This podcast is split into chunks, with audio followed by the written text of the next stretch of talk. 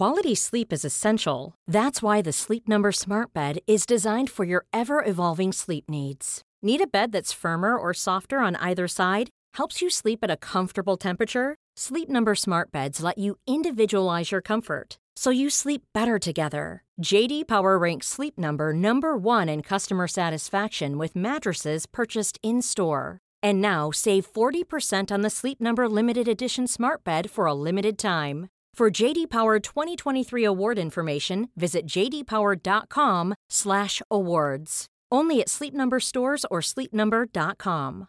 There's never been a faster or easier way to start your weight loss journey than with PlushCare.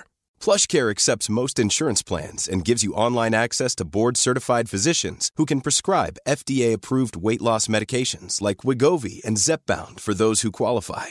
Take charge of your health and speak with a board-certified physician about a weight loss plan that's right for you. Get started today at PlushCare.com/weight loss. That's PlushCare.com/weight loss. PlushCare.com/weight loss.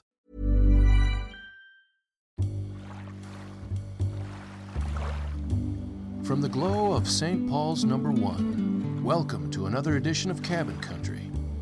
Give us the time and we'll take you out of the traffic and away from the levee. Let's find the place where the loons call out among the moonlit waves, where the wind sighs among the Norway pines. Pull up a dock chair, have a sip of your coffee, and get a line in the water. This is Cabin Country. Now here's Bjorn Lloydstedt, and I'm Fudd Klugman with another woodland escape. All right, I'd like to welcome you back to Cabin Country. We've been on hiatus for a bit with the winter setting in. Fudd, it's been a cold couple of months here. It has. It's been a while, and it's been the same old. Lots of snow, lots of cold, but a lot of things to look forward to, though. Oh, without a doubt. I mean, as the days get longer and the sun keeps shining, the snow starts slowly melting away. Our thoughts, of course, immediately go to the Tracker. Oh, yeah. The open water of the Gull River and whatever lakes and bays may be calling, but we're still kind of in the heart of it right now. It's we got a good snowfall last week and a short one last night, and I thought, shoot, do I want to shovel snow tonight or at 5:30 in the morning before I take the car back to work? Yes, yeah. I looked out and I thought, well, I thought we were supposed to get a dusting, not enough to shovel, but yeah, oh yeah. I was even asked by my wife, "Are you going to take out the snowblower tonight?" And I said, "No, snowblower? You've got to be kidding me!" And about half an hour into the shoveling of what appeared to be 3 inches of snow, I thought, well, you know, this would have gone a lot faster had I fired up the snowblower. Right. But that said, with cold nipping at hands, nose, and ears, all I can think is, oh my gosh, at some point this is all going to be gone, and we'll be testing the weight of the line on the reels. I'll be getting a new fishing license. We'll be northward bound. That's right, and we were just talking a moment ago, Bjorn and I, about how the Tracker's going to live up at the cabin during the summer, and we're going to invest in a lift. You know, I think part of helping us to decide to buy the boat, my wife and I thought, well, you know, we'll take it up each time we go, but we'll leave it at home because, hey, we've got plenty of lakes nearby. We can get some friends together. Land of 10,000 lakes. Here we go. Hang out and do a little fishing. But I've decided that when I do my fishing and when I'm on the water, it's up in cabin country. I mean, all of Minnesota is basically cabin country, but in the Brainerd area, and we're on the Gull River specifically. So looking forward this year to not having a new adventure each time I go to put the boat in with my van. Time you got with it. Whether or not I'm going to take it out and rely on the kindness of others to help pull it out. But yeah, so looking forward to that. The nice warm water and early spring, and we're going to sunshine and the oak leaves, the maple leaves, the aspen leaves. We're going to get you a new frog jitterbug, I think, this year, because you had so much luck. I did. It was a great season last summer and early fall. Never really caught a bass in my life, and within 10 minutes I suddenly had two on, and one that, I don't know if you remember, Fudd, but he broke the line. Oh, yeah. And then broke the water. He was up thrashing around out of the water with my vintage Arbogast, jitterbug frog pattern hanging out of the corner of his mouth, trying to break that thing free, and a better-sized bass than the one we ended up keeping. That you later ate. I did. It was delicious. I had a bite of it myself. It was good. It was very good. I will say I'm a new man. I'm a changed man. I would eat bass in future. And, excellent. And that, for me, is a rarity because there's ocean fish. Amen. I'm all over it. You've heard this before, but for some reason, for me, the freshwater fish have often tasted fishy. I can't quite put my, Yeah, and a lot of people don't like bass. Even our friend Mike Leon doesn't care for eating bass. He prefers the northern. And some, the bigger ones, if you keep them, they can be a little weedy tasting. Sure. They smell like the lake they came from. But that one you caught that was pretty young, probably a couple of years old, I don't know, and it was delicious. And there's something about eating the fish that you catch yourself. It's even better. Right. So, cooked over an open fire in an iron skillet. Indeed. Is the way we did it, and it was delish. That was a tough fishing trip, though. I not only lost the vintage Rebel. Oh, yeah. But I lost the Arbogast jitterbug frog. It was a tough go. And a couple of losses. Two or three big rubberized white whales you tossed out, too. Yeah. Quickly ingested by, we're guessing, a large northern pike, because you said it hit like a concrete block and was suddenly gone. Wait a minute, I think, boing, it's gone. Yeah. This is going to be good. And it's gone. So, but the ospreys were trailing us and circling and enjoying, hey, maybe these guys will catch something they don't want. They seem to be onto something. We're going to follow them around. I think we had 4 osprey flying over us. And doing a circle pattern, fighting a little bit, and occasionally diving. It was a good day out. Very good day out. But all things fishing, and that said, and realizing we're not getting outside anytime soon. Not for a while. This takes me back to a trip I made with Captain Dave Stricker, who is now on the board. I hope I haven't just blown his cover or upset anyone at the Minnesota Commercial Fishing Museum, but he's a proud member of the Minnesota Commercial Fishing Museum, which is a museum, not surprisingly, dedicated to the pioneers who came over and the locals who'd been here the whole time, who made a living fishing Gitche Gumee, the big lake they call Gitche Gumee. Often going out by themselves or in pairs in an 18-foot fishing skiff with one or two old, our guest tonight would refer to them as Janssens. Yeah. Janssens. A pair of 14-horse Janssens with the the cord. You wrap the cord and pull it, and couple of old outboards on the back, and the kind of gas where you're mixing the oil right into the tank, and going out and freezing. Right. In the spring, freezing in the fall. Setting these deep nets with the lead weights or the glass weights on the bottom, and spending your time out on Lake Superior early morning, and hoping you've hauled in quite a netful or several, filling up that skiff to riding very low in the water, bringing it back, and then getting back to work, going to the fish house, cleaning these things out, salting them, putting them in barrels, packing them up, labeling the barrels. And then bringing them to market. And where am I going with all this? Well, we have some digitized interviews with an old Tofty area, Hovland area fisherman. I was going to say farmer. Not at all, sir. Fisherman. He was a Norwegian immigrant to the United States, and specifically Minnesota. His name was Helmer Aakvik, and he had a very interesting story to tell. Oh, yes. He was both fisherman and, at one point, an attempted rescuer of a neighbor who was also a fisherman, who went out one evening to check the nets, even though he'd been warned against when the gales of November come slashing. He was going out to check the nets and was warned not to do it, but went out anyway, and Helmer's comment was, well, I'm a man of my word. I'm going out, and I'm coming back.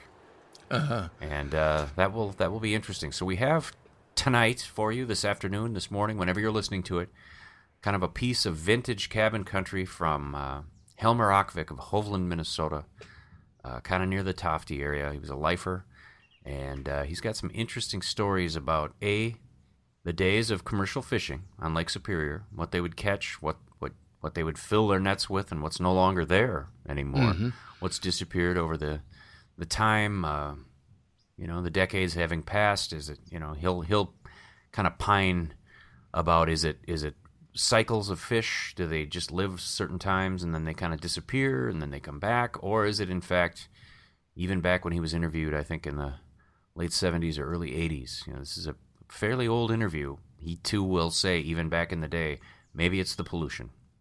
Maybe the footprint we've placed on our lakes is doing some damage to the local stocks and things that used to be catchable that are no longer around. And so we've got some interesting material here. Helmer, I will tell you, sounds an awful lot, Fudd, like several of my now sadly deceased relatives from outstate greater Minnesota, heavy Norwegian brogue. Yeah. And I'll warn you listeners at this point, and Fudd, you can join in on this, Helmer's brogue can be so thick at times. Oof, it's very hard to understand. We'll have to try to interpret. We'll try to interpret Helmer. We speak Aakvik, and we'll try to cut through it for you a little bit. But all in all, it's a pretty interesting interview if you've ever thought about what would it be like to be fishing solo at 5 o'clock in the morning on Lake Superior, 3 miles out from shore in 36-degree water, Wow. Oil skins and wool mitts on your hands and all these kinds of things, and the big rubber boots, and hoping the weather keeps kind, I guess we could say. What cracks me up right out of the gate here, Fudd, is he's talking about being on he calls it a wind yammer. Wind yammer. It's a wind yammer, and some of the interviewee, he's the interviewee, excuse me, but the interviewer is saying, a what? Wind yammer, and then he makes a joke, oh, you mean the Christian Radich? Which was this big Norwegian tall ship. They love to bring the tall ships into Duluth Harbor every now and again. Have these huge kind of conventions of 3 to 4 masted sailing ships, and they all come together at certain times of the year and certain years of the decade. It's not an annual event, but boy, I remember all my Norwegian farmer relatives talking about how cool. You might go to Duluth to see the Christian Radich. I sat in so many farm living rooms, watching my folks drink coffee. Oh, the Christian Radich's going to be here. I got to go see the Christian Radich. Helmer talks about it, too, with, I felt, just a hint of disdain. Oh, but who knows? Who knows? It could be interesting. Maybe without further ado, welcome back to Cabin Country. We're glad to join you again, and perhaps you'll enjoy hearing these tales of yesteryear from Norwegian-American immigrant, fisherman, and rescuer would-be Helmer Aakvik.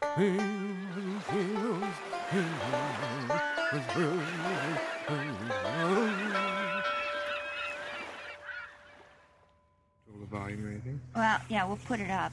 So now we'll just talk for a few minutes. Where's the microphone? It's right in here. I didn't bring the other microphone. Okay.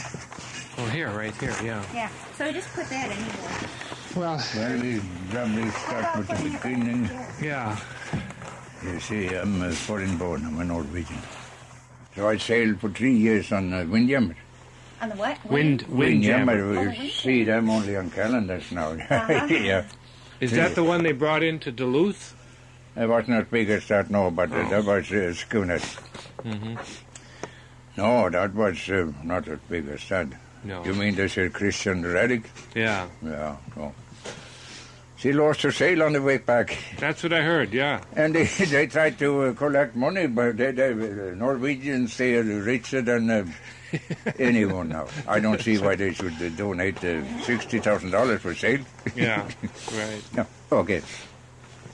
Well, then I came to this country and I roamed around in the southwestern part of the state for quite a few years, you see. I was a hired man on the farms, even. That is where I met Christine. Is it Christine, your wife's name? Huh? Your wife's name is Christine? Yeah, uh-huh. Christine. Yeah. And then in 1924, I took a notion to... Yeah, into what I roomed around there. I worked on a farm 3-4 years, you see. Then I started painting barns and churches. Oh, yeah. Kind of a... What year would that be? Oh, that would be in 20, 21, 2, 3. Oh, yeah. 1924, I took a notion to go out to the West Coast. That was in 1924. Yeah. Mm-hmm. Then I got on a halibut schooner there.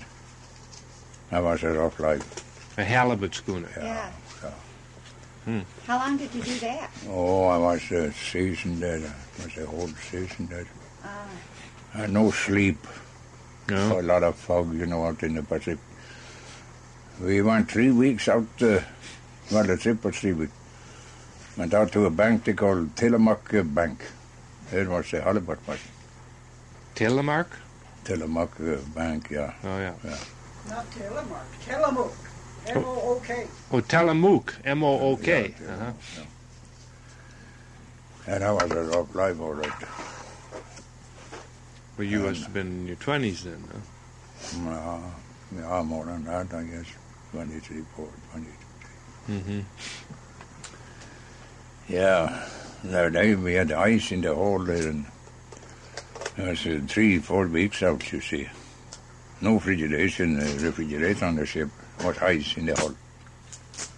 The ice to halibut, you see. Oh, yeah. Then right. We went into port.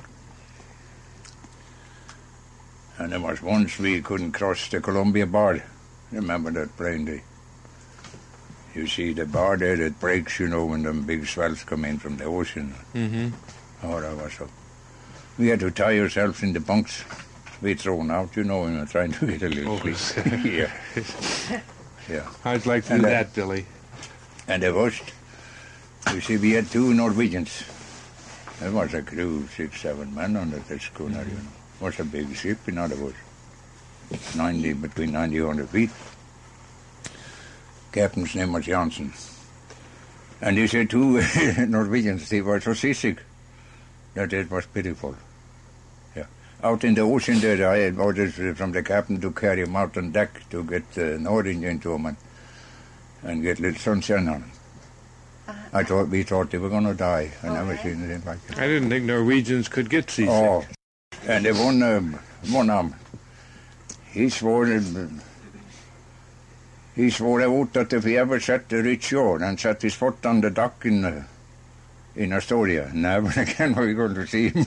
See him on a boat around the ocean. Mm-hmm. I never seen him around the watch anymore, so he must have kept his word. Maybe he got to be a farmer, huh? I don't know what became of him. I came back here, you know, at 25. And then I had a friend that used to fish togs here out of the Duluth when the bottom had was plentiful. You fished what? Herring. Herring, yeah. He induced me to come up here, you see, on the shore. Mm-hmm. And we spent a week. We stationed at Cascade or Chicago Bay, rather, at a place there. And then I got a notion I was coming down here to Hovland. In 27, I moved there to Hovland. Hmm. Lived in a log house there in the bay. It's torn down now, long ago. Mm-hmm. So we fished here for the Depression set in, you know. Right. The Great Depression, mm-hmm. 29, 30. I started to pick up. Fishing was good, you know, from 27 and 30. Then the war started, you know. Mm-hmm. The herring got sky high, you know, racing on meat. Do you remember how much a pound of herring was back there in about 1930? Oh, you couldn't sell them. 75 cents for the 100 pounds. When you came to Hovland, did you live here? Is this the only place you've lived? In Chicago Bay, right in the bay. I lived in a log house there for quite a while. He built this in 1930, so that's all. 31 or something. During the war, that was a good time. You see, about 17 cents a pound for the herring. There was one night I made $150 on herring. In 1940 something. Well, I was after 40. Yeah, 40 the war was going on for a while. Yeah, I sat smiling. Any trout fishing then? Oh, yeah. Trout was good. We used to get 700 pounds. And they brought a big dispenser, you know, with Fried Chicken Larson. Oh, yeah. Oh, we lived good. Yeah. I can't lie to you, Fudd. My Aakvik at this point is a little rough. I swear he just said... I worked then at a dispensary with Fried Chicken Larson. No, and I'm not trying to poke fun at Larson. Helmer here, but it is very much like talking to a couple of my great uncles. Yes. There were times where I would just sit there as they drank coffee and ate cookies, and I'm thinking, I am missing a lot of that. This is family history, I think. But what is it? You know? So he worked in a dispensary for Fried Chicken Larson, and at this point, the Cabin Country Broadcast is putting out an all-call. If anybody knows a Fried Chicken Larson or recalls, or maybe I got it completely wrong. I don't, is this a person, place, or thing? Exactly, and I don't know, Fudd. I thought it was interesting to hear him talk there briefly about Tillamook Bank. Oh, fishing for halibut in the old vessels without refrigeration. They got to fill the hold with ice. Oh, yeah. And Tillamook is a town in Oregon, right on the Pacific coast. Okay. And home of Tillamook High School, the Fighting Cheesemakers. Oh. And I'm not making this up. I drove in the whole town smells like cheddar cheese making. It's unbelievable. But it sounds like he had a crazy time fishing halibut. A couple of Norwegian sailors who were so seasick, he tried to get them up on deck and get them into the sun and some fresh air and see the horizon. I don't know if you've ever enjoyed seasickness or not, but if you're down in the hole under decks and people are getting seasick, that's like rule one. Get up on deck. See the horizon. That will hopefully help you counteract that seasick feeling. I like that story about the one guy swore if he got back to town, he'd get on the dock. He'd never put to sea again. And he didn't. He lived up to his words. So, what have you heard anything thus far, Fudd? That kind of What did he say? He earned 75 cents for 100 pounds. 100 pounds of herring. So he said he couldn't sell it. I mean, it was kind of giving it away, and then the demand wasn't. The fishing was good during the Great Depression, but the pricing was bad, and then the prices just went through the ceiling when the World War began because the soldiers needed meat. Soldiers and sailors needed meat, and herring would fill that bill. So. Right. Suddenly he was making a lot of money. What did he say? One night he made $150 selling herring. Yeah, which I bet at the time was... Oh, my goodness. Can you imagine? Well, compared to 75 cents. Yes. Yes. Wow. So things were getting better. That's excellent. So, and I heard, maybe we'll hear more about this, he built the house that they were being interviewed in 1930? Right. It's 1931 he built the house that the interviews were being held in, his permanent residence. Prior to that, I think he was saying Chicago Bay. Did that sound accurate? Yeah, I think so. He had been living out of a log house he built. Oh, okay. And so, man, again, talk about that generation of people that just did everything. If anything was going to get done, they did it. Right. He moved to Hovland, built his own home. Yeah. And then went out fishing every day and made 75 cents for 100 pounds of fish. Right. Oh, man. And wow. I can't imagine that he complained. Probably not. He just kind of, that's the way it is. It's a living, right? We'll just wait until tomorrow and see what happens then. Maybe we'll get better prices and maybe the catch will be bigger. Unbelievable. Well, we're overdue for a sponsor break, but don't go away. We've got plenty more Helmer Aakvik coming up right after this.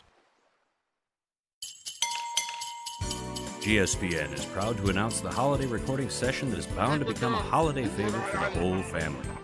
Do You Hear What I Hear? The Cabin Country Holiday Album. Fudd Klugman and Bjorn Lloydstedt are joined by YouTube sensations Billy and Johnny as they offer up their favorites from the season of peace on earth and goodwill towards all. You'll hear such seasonal offerings as Simply Building a Deck with a Screened-In Porch, the ode to turning on the water at the cabin during winter break. I'll drain the army freeze and crank up the heat. Let it flow, let it flow, let it flow. Sign the hunter in his stand to his pal. Do you hear what I hear? Buck who's in the leaves, distant pal. Do you hear what I hear? The rollicking holiday tune keeps them twisting near the eggnog, aluminum dock. Aluminum, aluminum, aluminum dock. Aluminum steps and aluminum planks. What? The favorite of old Blue Eyes fans everywhere. Oh, by gosh, by golly, it's the last of my frozen walleye. tasty pheasants and Christmas presents. And pheasants, pheasants, pheasants, pheasants and pheasants. Fudd and Bjorn's seasonal ode to Gull River bass fishing.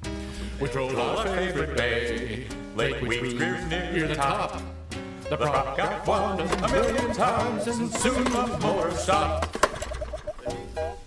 Jingle bells, jingle all the way. And a holiday classical favorite from Peter Tchaikovsky, Mallard Dance.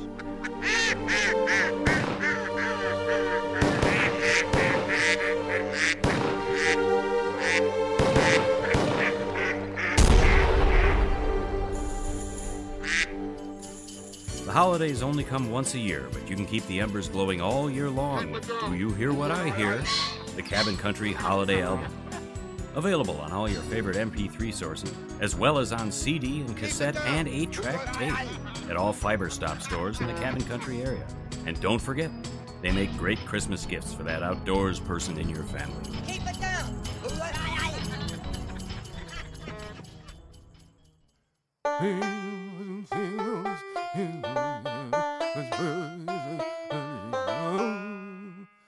Well, let's continue on and see what more Helmer has to tell us. Sure. Yeah. Well, now, did you smoke any fish here? Yeah, for my own use. I never smoked commercially. Mm-hmm. No. You see, when the trout fishing went on the brink, and then the tourists, they quit coming, you see. Much right. I mean for the commercial. Right. Yeah. So then I roomed around here until 55, and I went to Alaska. Hmm. Oh, really? I didn't know that. Yeah. In fact, I was skipping a boat there. Hmm. Captain, what they call him, you see. Mm-hmm. What kind of a boat there? Oh, that was a big one. In the channel, there's in the Lynn Channel, sockeye salmon. Of course, we was out in the ocean, too. Mm-hmm. And then I came back here, and then I was all finished up. Herring went on the brick. Oh, it is a few herring. Last summer I got 2 herring. Can you beat that? I had enough. 2 herring? We didn't get enough to eat because we usually eat here. But I didn't. That little I heard the people get some Cisco's. That was my specialty. And they are gone. Cisco's are gone? Nobody knows the cause of it. No. How about the Menominee? Yeah, they are here. Not much, though, but... you can get enough to eat. Mm-hmm. Nobody knows the cause. Some blame it on the taconite, and some blame it on the smelt. Mm-hmm. And we don't know. I got another philosophy. Because 70 years ago, or 80 now, the bluefins, they were a fish about that, made about 3 pounds. Yeah. Oh, they were good. Oh. Yeah, there is no fish compared with them, to my taste. And they were plentiful. There was no smelt in the lake. There was no pollution. There was nothing. They disappeared. Yeah. Well, that's a herring, isn't it? No, it's a... No. They don't be fooled. They call this a herring bluefin. That ain't bluefin. No, that was a special fish here. Different than a whitefish or a herring? Yeah, they were a different species. Hmm. So there's nothing to blame...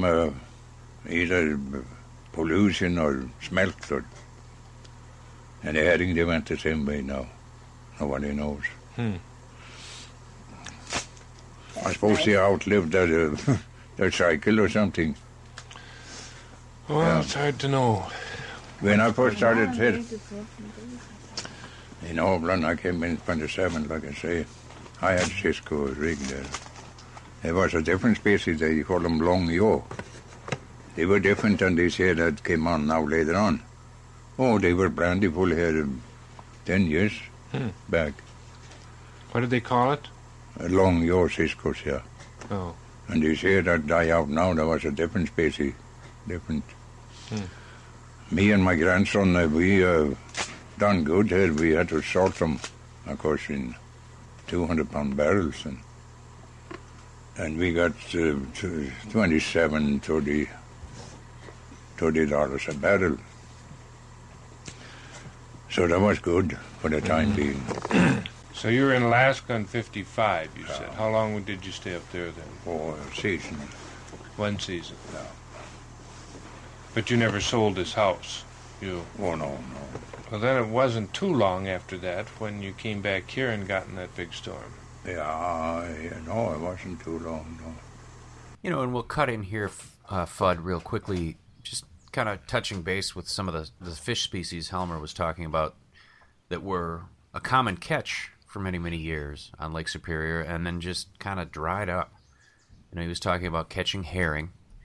Right. You know, in those 200-pound barrels of herring and how they were fetching 75 cents at a throw or whatever.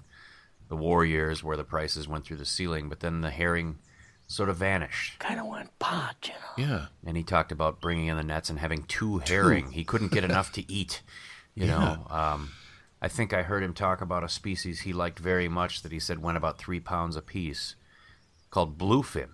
Oh, yeah. And he said it was a specific species, not like the herring, different. And he said, you know, they tasted very, very good. It was a unique. He said there was nothing, in his estimation, if you picked up on this, that you know, he felt there was nothing better out of Lake Superior as far as taste. It's delicious. He loved those bluefins, and then they kind of ran their course, and he was blaming it on one of two things. He said either pollution from the taconite industry. Taconite. Mm-hmm. You know, Great Lakes iron ore production, and some of that just ending up in the lake, either through, you know, I guess spills at the taconite loading areas, or perhaps even some of the Great Lakes shipping, you know, disasters, ships going down and taconite ending up all over the floor of Lake Superior in the fishing areas. Then he also talked about the smelt coming in. And how smelt was sort of, I think, I get the feeling Helmer's suggesting that smelt are kind of an invasive species and have crowded out some of these others. And didn't he say there was a period when there were no smelt? No smelt at all, and he was having a great catch of the bluefins and the herring, and then the smelt show up, and suddenly he's just not catching either anymore to any situation. One piece I, in my wisdom, accidentally edited out, sadly, Fudd, was he talked about the trout and how the tourists would come to fish trout, and they'd catch, you know, hundreds of pounds of trout. And then he said, and then the lampfish arrived and the trout dried up.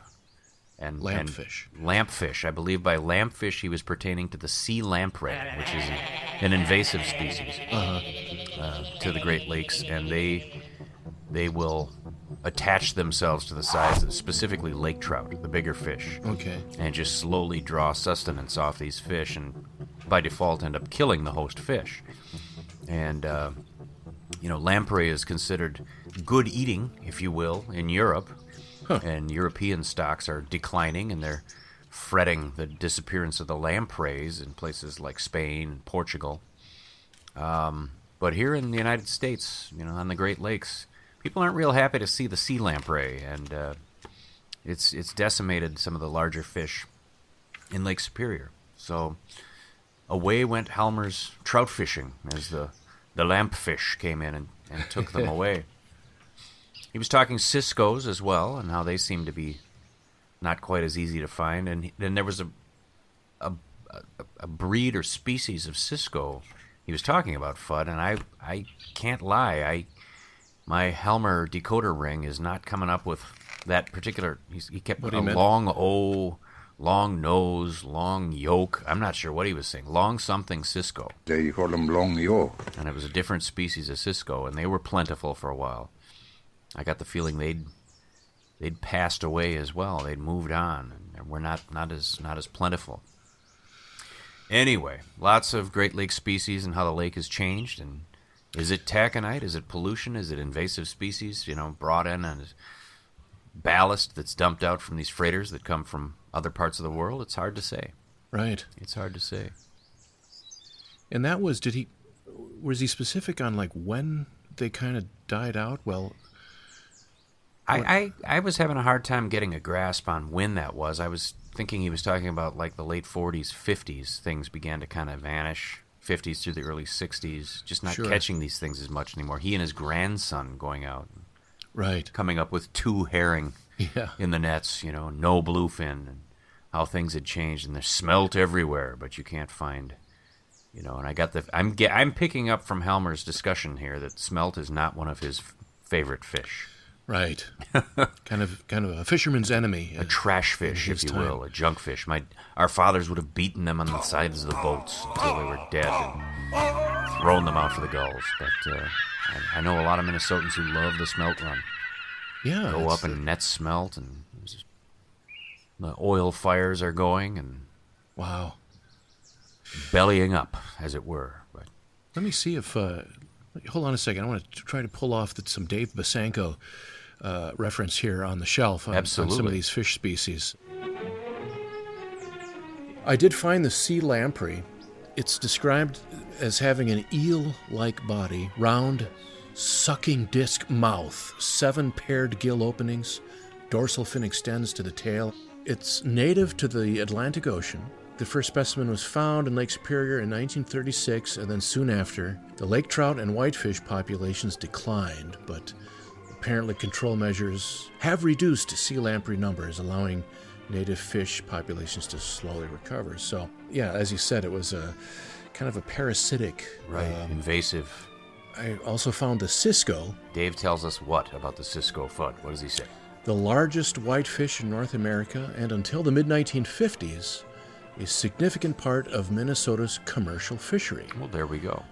Along with walleye, lake whitefish are considered by many to be the finest food fish from Minnesota waters. Now, you were just explaining to me how these whitefish fries happen. What is that? Well, there's entail? Two things. I, you know, Captain Dave likes to go up to the Minnesota Commercial Fishing Museum and spend time, and he was a construction guy for time up on kind of the Duluth Range area and going north alongside the lake, lakeshore communities. And he talked about all these different places that will sell smoked fish.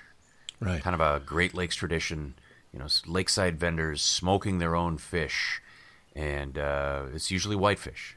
Uh-huh. So smoked whitefish, very, very common, or Ciscos, I guess you could say. Okay. I swear I've got a buddy who, the gent who loves to catch snapping turtles. Oh, and enjoy all 18 different kinds of meat off a snapping turtle, right? And I kid you not, Fudd, I know he refers to these fish as tullabies. Huh.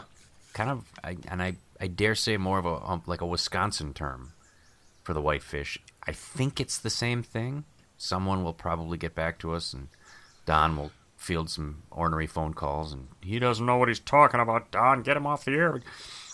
But yeah, a second piece that's very commonplace along the Great Lakes shore is something called a fish boil. Uh-huh. And usually centered around whitefish.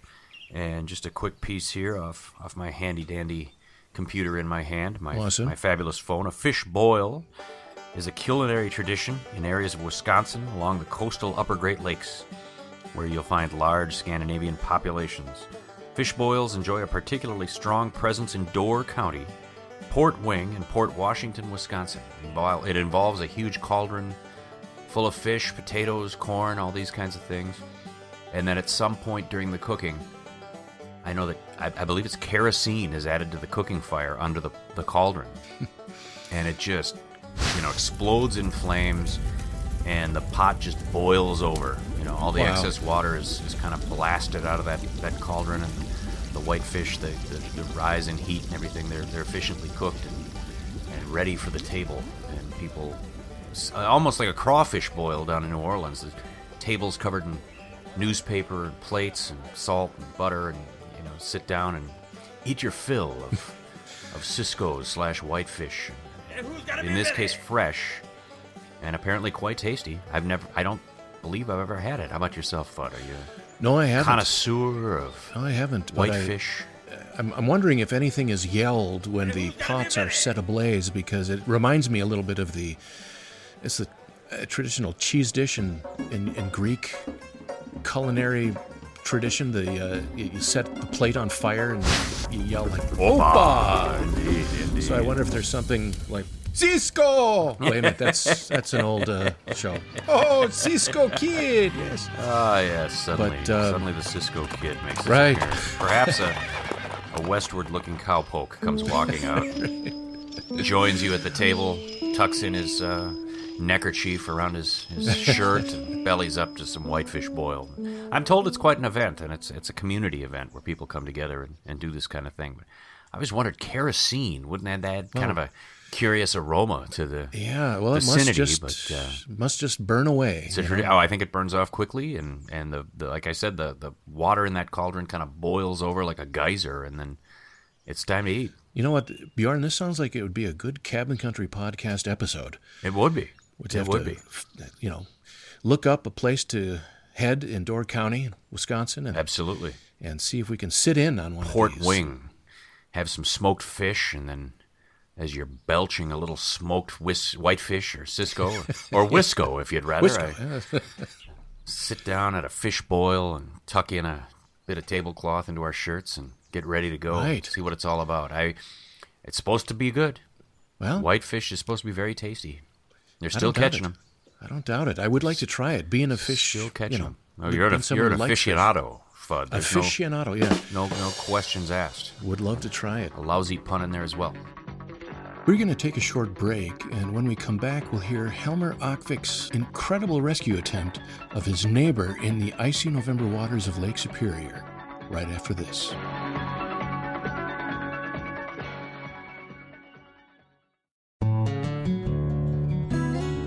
Mitt's Coffee, the purveyors of fine drinks that brought you Laughing Goose Dark Roast and other fine coffees, are now proud to announce the arrival of Thundermug Morning Jolt. Thundermug is a medium roast coffee blend that will not shock your taste buds or leave you with that all too familiar strong coffee breath. But at 3 times the normal caffeine levels, Thundermug will flush away all the morning cobwebs and make your brain swirl to life. A perfect morning blast to jet you into your day. If you don't have the time for the multiple refills that many coffee lovers require, a single cup of Thundermug will prime you for a day that might not allow for trips to the coffee maker or anywhere else for that matter. No nonsense, no refills necessary. Thundermug. Thundermug is proudly offered by Mitt's Coffee, the brew that flew with the Great Northwest. It's time now for another literary moment, when we read a small portion of great classic literature embellished with just a touch of cabin country. Listen now as Bjorn reads from Ernest Hemingway's popular short story, The Old Man and the Bucket Mouth. "I'll just steer south and west," he said. "A man is never lost on the chain, and it is a long, narrow lake." It was on the third turn across the south of Daggett Lake that he first saw the fish. He saw him first as a dark shadow that took so long to pass under the boat that he could not believe its length. "No," he said, "a bucket mouth can't be that big." But he was that big, and at the end of this circle he came to the surface only 3 yards away. The man saw his tail out of the water. It was higher than a big hunting blade and a drab military green above the clear blue water. It raked back, and as the fish swam just below the surface, the old man could see his huge bulk and the black mottling that marked him. His dorsal fin was down, and his huge pectorals were spread wide. On this circle, the old man could see the fish's eye and the 2 gray panfish that swam hurriedly away from him. From the weeds along the shore, a tall blue heron began to take notice. The old man was sweating now, but from something else besides the sun. On each calm, placid turn the fish made, he was gaining line, and he was sure that in just 2 more turns he would have a chance to get the jitterbug set. "But I must get him close, close, close," he thought. "I mustn't try for the gills. I must get him right in the mouth. Be calm and strong, old man," he said. On the next circle, the fish's back was out, but he was a little too far from the boat. On the next circle, he was still too far away, but he was higher out of the water, and the old man was sure that by gaining some more line, he could have him alongside. He had rigged his white plastic lure long before, and its coil of light gauge test was in the reel 3 of knots. The fish was coming in on his circle, now calm and beautiful looking, and only his great tail moving. The old man pulled on him all that he could to bring him closer. For just a moment the fish turned a little on his side. Then as he straightened himself and began another circle. I moved him, the old man said. I moved him then. He felt faint again now, but he held on the great fish all the strain that he could. I moved him, he thought. Maybe this time I can get him over and into the landing net. Pull, hands, he thought. Hold up, legs. Last for me, head. Last for me. You never went. But this time I'll pull him over. I'll win the whitefish chain largemouth contest this year, no doubt. Next time on the Cabin Country Literary Moment, Bjorn reads from Edgar Allan Poe's hair-raising The Fall of the Hunting Shack of Usher.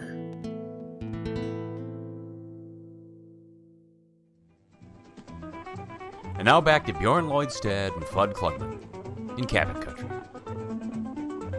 Now, to kind of get us back to where Helmer's going with this, there's a couple bits here. 1958, a significant year, was a very significant year for Helmer. He went out after a neighbor who was warned about, as Mr. Lightfoot would say, when the gales of November come slashing. there it is, and the big water and the cold water.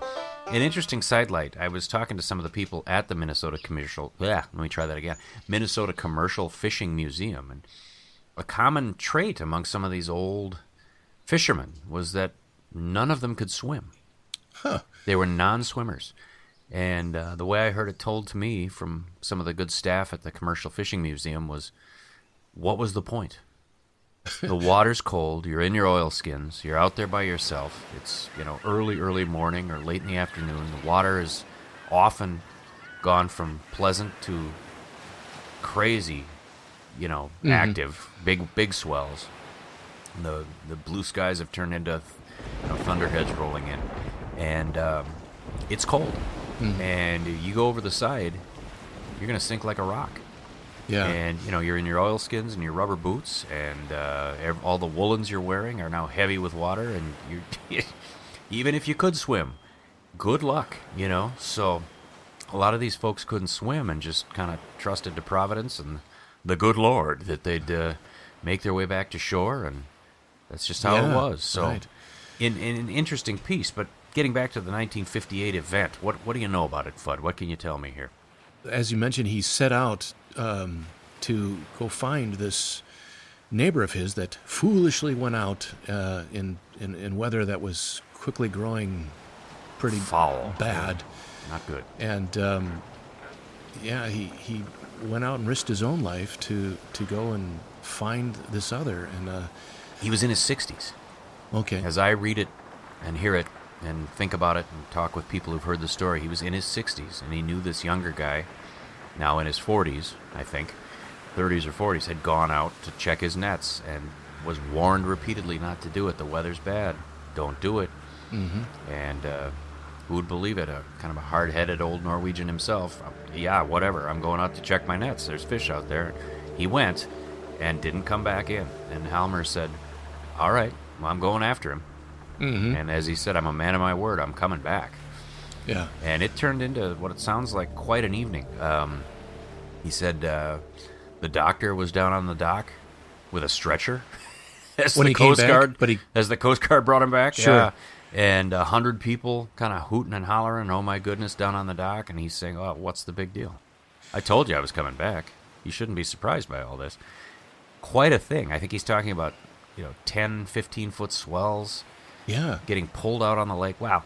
He'll do a better job. It may take a while, but he'll tell us about this, and it's something else. I mean, what he, in that classic kind of, aw shucks, it was nothing, Norwegian fisherman kind of approach, just describes as another day into night out on Lake Superior. My gosh, that would be a life-defining moment for the bulk of us. Christian Radich. What? When I came up from the lake, 58, there was over 100 people, I guess, on the dock. People went crazy for nothing. Yeah. He had a stretcher. There, Dr. Smith, and he's still living. He had a stretcher he was coming to. And I walked by my own power up from the school, from the lunch there. Mm-hmm. So I used to say to this fisherman that I'll always come back, remember that? Yeah. And when he says, you are a man of your word, you are back. How long did you stay out there? Well, Let's see, I went out to 8 in the morning, didn't I? And I spent the night out in the lake and didn't come to the doctor before noon, stuck in Hovland. Well, now, it was a young man, Carl Hammer. How old was he, in his 20s? Or? How old was Carl? I don't know. 27? Something like that. No, he wasn't that old. He wasn't that old. Yeah, he must have been when he was in the Navy in World War II. He came out from the Navy 3 years before. Well, he had his own business. Yeah. He didn't work for you. Oh, no, no, he didn't. No. So, 2 times before, he went out where he shouldn't go out. And I says, young man, you don't practice the tale. Mm-hmm. You see, he'd been on a destroyer in the Navy. I says, remember, Carl, life on a destroyer is from 70 to 100 men. That's different when you get in a skiff out here, see, and endangered. Mm-hmm. You mustn't forget that. And he was going down. So you saw him that morning before he went out? No. You didn't? No. We had an old man staying here. He seemed to know that he went out. He stayed. How did he seem to know? He walked over here to look at his car, and then he seen Carl's car was standing here, so then he knew he was going out. Oh, I see. Because it was like a storm. Nobody would plan to go out. Yeah. No. Well, there wasn't much storm when he went out. He shouldn't have gone out. And he was so careless, too, see. You see, I had the old-fashioned outpost, old-time Janssen. And he had this more modern once that you should strain gas, you see. Strain gas? Yeah, you should strain the gas on him, you know. He had a new Janssen motor. You see, I had to have 2 quarts of oil in my 5 gallon of gas. Mm-hmm. And he said, modern ones, you see, you shouldn't have more than 1 quart. Mm-hmm. So he took gas from my can right and left. You know. Not that I can, you see, but... So that's why his motor stalled, you see. Oh. I almost got him. But he must have been excited, you see, because so panicky when I started to blow down serious. He was just going to set 2 nets, dry nets. If he had let them out, you see, he couldn't have drifted very far. He would have been in eyesight till afternoon anyway. You see, when to drag them long nets, you know, when they get deep in the hole, he couldn't move very fast. Instead of that, he went like a chip, you know, with a skiff, you know, light. Mm-hmm. And he had no hammer, nothing. He had a pair of rubber gloves, you know, the coldest thing you can have. You know, that's to big fish in. Oh, they're cold? Cold. Hmm. I tell you, they're cold. When you were out in... It was November, and it was 14 degrees above zero. Yeah. There were six about.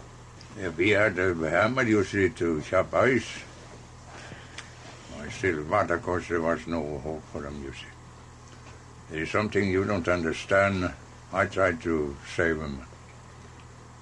But you see, when it gets that cold, towards that time of year in Thanksgiving, the lake smokes.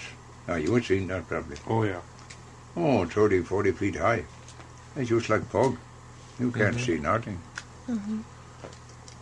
Okay, I think we have to kind of interpret a little bit of Helmer's description of what was going on. The layman try to explain some of the Aakvik dialect. Yes, we're talking about the motors. They both have Johnsons. Yes. Johnson motors. As I understood Helmer here, Fudd, it sounds like his gas tanks, he had to put in 2 quarts of oil for a full gas tank, and that Carl had a newer type of motor that only required 1. Right. And then he said he borrowed his... maybe I misread it here, heard him wrong, but he had borrowed, perhaps Carl had borrowed Helmer's gas tank and gone out. Oh, and only... And as a result, the motors weren't running properly on Helmer's gasoline, and as a result, his lines probably froze up and stopped working. The motors just wouldn't run with the 2 quarts of oil, and... that was a significant problem. Right. And then he also mentioned, if you didn't catch this, that Carl went out with no hammer right, for knocking ice off the boat, and was going to set two lines. And I believe Helmer was saying at that point he would have been floating, kind of trapped in ice.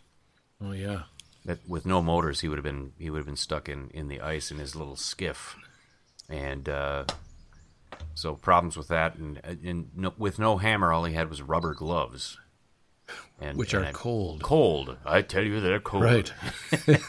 Apparently. So yeah, that was not the proper set of tools with which to chop ice. Right. And he's just now going into saying he was trying to plot what Carl's course probably would have been drifting. Right. Where he had planned to set nets. He seemed to know what Carl's usual plan was for net setting, and he figured that's where this guy will be, and I'm going to go out and try to find him.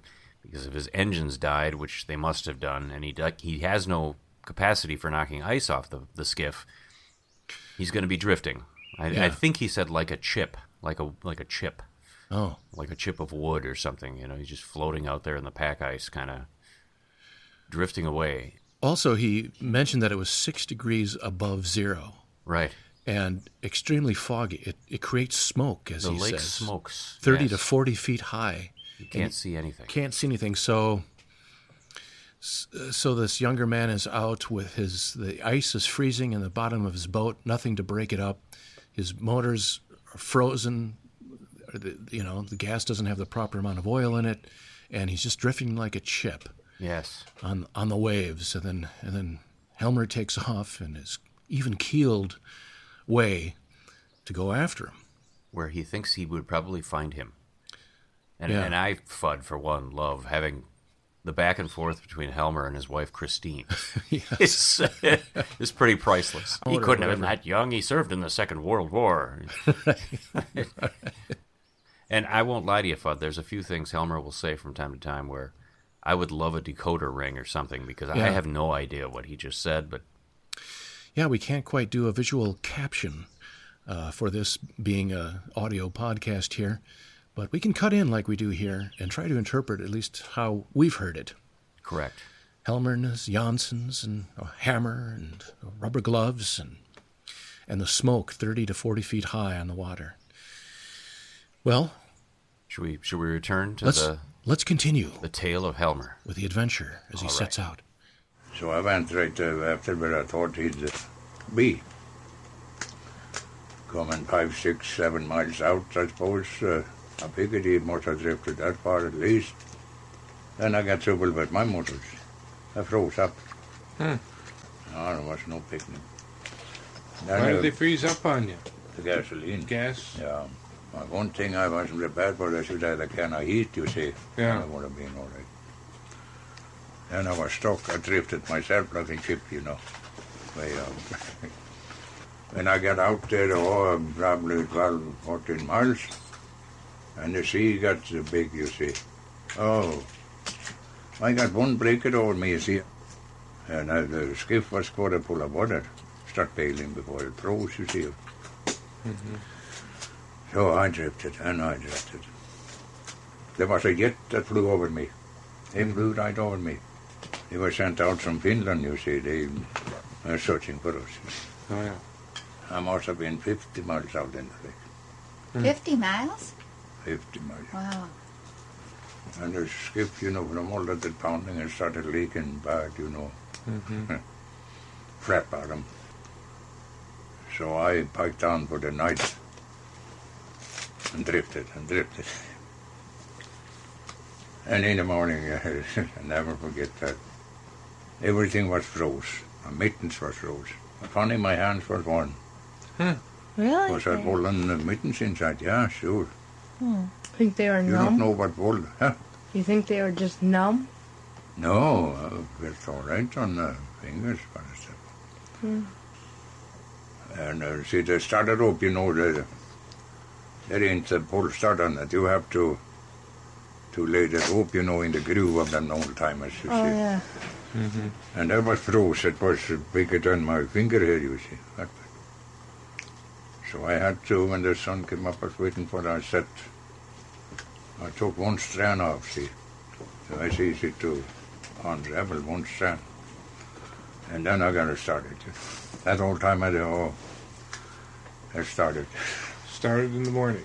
Yeah. So I run until she got out of gas. Mm-hmm. I thought I'd seen there's a fisherman east of here. He had herring, that's out. Still fishing herring. The wind has moderately gone down and they changed it to west, southwest. Mm-hmm. I said, thinking, but what should I do? Take I had rubber jacket on. Take it off and cut the back off and then wrap around the hand so I could grab the horse. Mm-hmm. That would have been a good idea. But I thought I ain't going to row under the heavy clunk. I had many old... I got 17 out of old-timers down there. Yeah. 17? Motors, outboards, and then old-timers. Oh, do you really? Yeah. Huh? So, there's no sense of rowing on that thing, so I took and tossed overboard. I seen the bubbles after. That won't save my life, so I... So, I was just going to take the rubber jacket up. No, it was oilskin.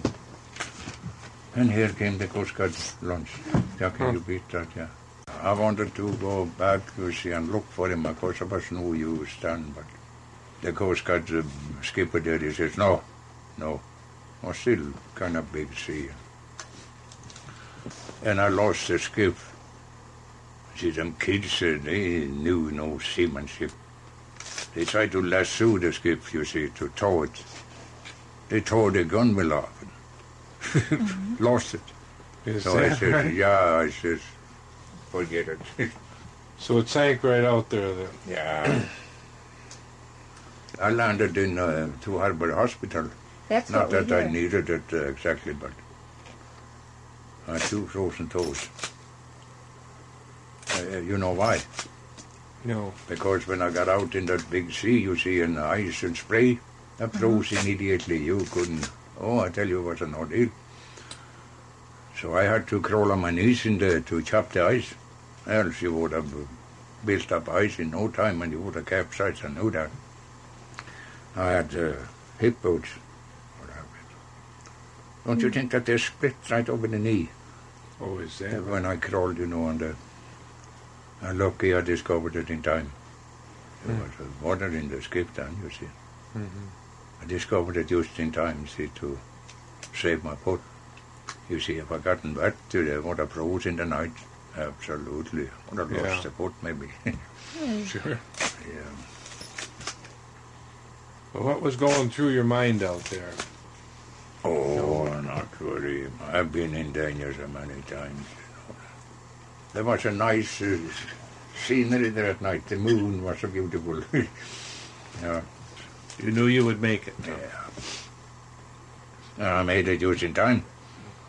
Because that night, evening, about Thanksgiving evening, I tell you, it started cold.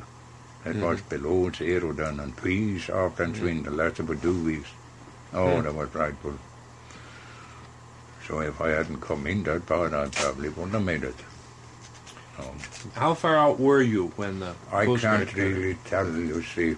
On the gasoline, I must have been 40, 50 miles up. 40 in a way. Yeah, but when they picked you up, how far out were you? No, I don't know. That was a couple of miles from shore. Were you drifting towards the shore as you were going? No, I wasn't drifting out to shore. I had to... The wind was south-southwest, like I say, and... The wind came kind of askew, but I would have had easy rowing, you see, to Reservation Bay or to Portage, Grand Portage. See, the southwest is coming across from that way. No. And then he'd have to just angle the boat in slightly. He'd have missed Hovland, but he would have gone up about 5 miles or 10 miles up. I was in the hospital for 2 days. And shortly after, the fellow from Reader's came. Mm-hmm. He wanted the story. I said, this is nothing, it's just routine that we do to help each other, you see. Mm-hmm. And afterwards, about 3 years afterwards, then it came, you know, in this Reader, yes. That's that story that... Yeah. Exaggerated much, you know. Yeah. You know that. I'm an honest man, but I tell you, I was an alcoholic out there that night. Mm-hmm. It was no joke. No. I got a medal. Oh? And $500 price, you know. Yeah. Really? Is that right? Yeah. I got a letter. I don't know where it came from. It came from addressed the old man of the sea. Uh-huh. It came here, believe it or not. Yeah. Yes. I still got it. Yes. Oh, I got a beer case full of letters, you know, from well-wishers, you see. Yeah. Uh-huh. Some were religious and wanted to know what I thought about God out there, and mm-hmm. well-meant, you know. Yeah. And money. Got money, and that was mm-hmm. from $2 to $10. What were your religious feelings? Did you have any out there? No, you didn't have much time for that. No, I'm telling the truth. Sure. Yeah. Self-preservation, you know. Yeah. Yeah. Yeah. Okay, so he had motor trouble himself. He drifted out 40, 50 miles. Correct. Or did he say that he went out about 14 miles, and that's when he had motor trouble? That's how I understood it. He got about 14 miles out, and then his motor started causing him grief, and the gas freezing up. And he talked at one point about if he'd have had a can of heat, yeah, that would have helped. And I remember my dad was a big proponent of heat when the car got. Oh, yeah, right. Just sitting outside, and you've plugged in the headbolt heater, but you keep the gas tank full, and you put in a bottle of heat. It's isopropyl alcohol. You know, help keep the gas liquid instead of freezing up, and he didn't have that, so things were getting rough. And it sounded like he was saying one of his motors was the type where you had to put a rope on the top of the engine, pull the rope to get it to fire, and... the rope or the line was all kind of frozen and fouled, so his gloves were frozen, but his hands were still warm because he had woolen mittens inside his gloves. Right. And so he was able to take one of the strands apart from the kind of pull cord of the engine, and the sun had come up now, and so he managed to get the one motor running. The other one was still dead. He had so many that he didn't feel too bad about filling with water and bailing, and riding low, and it's just extra weight on the back, and it won't start anyway, so I'm just going to toss it over. Let it go. Yeah, watch the bubbles as the motor heads to the deep. And, well, I had 17 motors, you know. Yes. Got rid of that extra weight, and he drifted 40, 50 miles out, and... enjoyed the full moon. Right. And didn't have time to think about religion because self-preservation had kicked in. There's no time to think about that. But then when he was found, he was just a couple of miles offshore. Right. And it's, in a way, it sounds kind of comical because so there was a rescue boat or something. Right. And they got Helmer aboard. And then what happened? They tried to... Yeah, he talked about the young guys on the Coast Guard cutter and how they... didn't have much seamanship, and they tried lassoing his skiff and ripped the gunnel off the skiff, then lost the boat. So he kept it afloat all night long. Thanks for nothing. And he was fairly disgusted with the fact that these young bucks had managed to get him on board, but lose his skiff, which he kept afloat all night long amidst heavy seas and ice. Brought him to a hospital in Two Harbors, which he didn't think was necessary, but he spent 2 nights there. And I would assume they saved his toes, you know. Probably. Yeah. Well, and afterwards he said he did receive letters and money. He did say $500. A medal and $500, and then a briefcase full of letters from people saying, oh, my goodness, amazing, and offering their religious insight into his being saved and all these things. And he even sent him money. You know, upwards of $2 to $10. $10. Oh. Well, maybe he could replace that boat or the motor he had to heft over. The one part I really thought was interesting, Fudd, was where he talked about the Coast Guard getting there and getting him on board their vessel. I'm kind of filling in some blanks here. He never actually said as much that they got him on board the Coast Guard cutter, but he talked about wanting to go back out with the Coast Guard and trying to find Carl. Oh. And they kept saying, no, the seas are too high. There's no way we'll find him. You couldn't find him. They had a Jet fly over. Oh, Jet came over looking for finding him and whereabouts he was and getting out to him. And apparently the Jet couldn't see Carl anywhere. My guess is, sadly, Carl must have ended up in Davy Jones' locker. I think so. And I think so. I like how Helmer referred to Lake Superior as the sea. Yes. The seas were big, and the sea was coming in, and it was freezing solid, and he had climbed forward in his rubber waders and bail out that water and that ice and chip off the ice, and then it split right above the knee, and if that wouldn't have happened, he wouldn't have had frozen toes. Right. Thinking about perhaps taking off his oilskin and wrapping it around his hands so he could row. I'm thinking, how do you row in a semi-frozen bay? How would that happen? And I think he might have realized, that's not happening. And interesting, too, how the winds had changed on him, and they were coming out of the south-southwest. Yeah. And the interviewer was trying to explain to another interviewer where that might have landed him. He would have missed Hovland, but he would have ended up 5 or 6 miles farther north, and possibly even Grand Marais. Mm-hmm. Wow. Trying to put ashore. Just crazy kind of stuff that it boggles my mind, And how he remained calm. He knew he was going to make it. Yep. He said he was a man of his word. He was coming back, and he came back.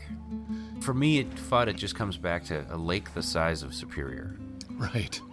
To be 40, 50 miles out, I mean, oh my goodness. And 50 miles out in 30 feet high smoke.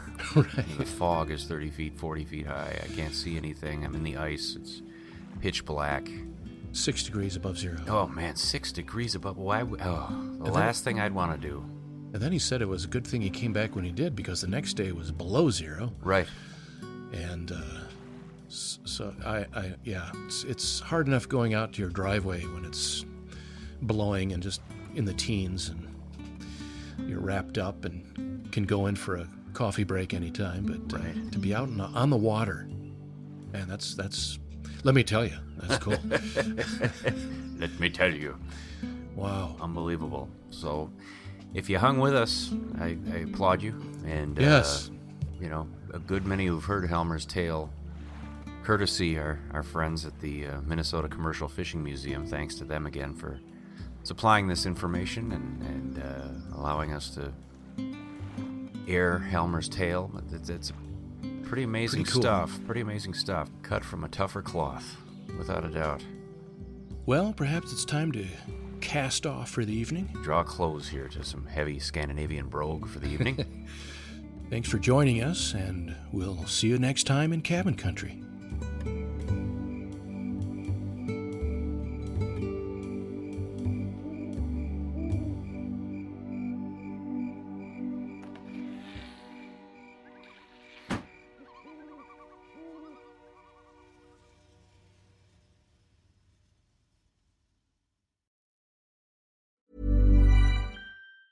Planning for your next trip?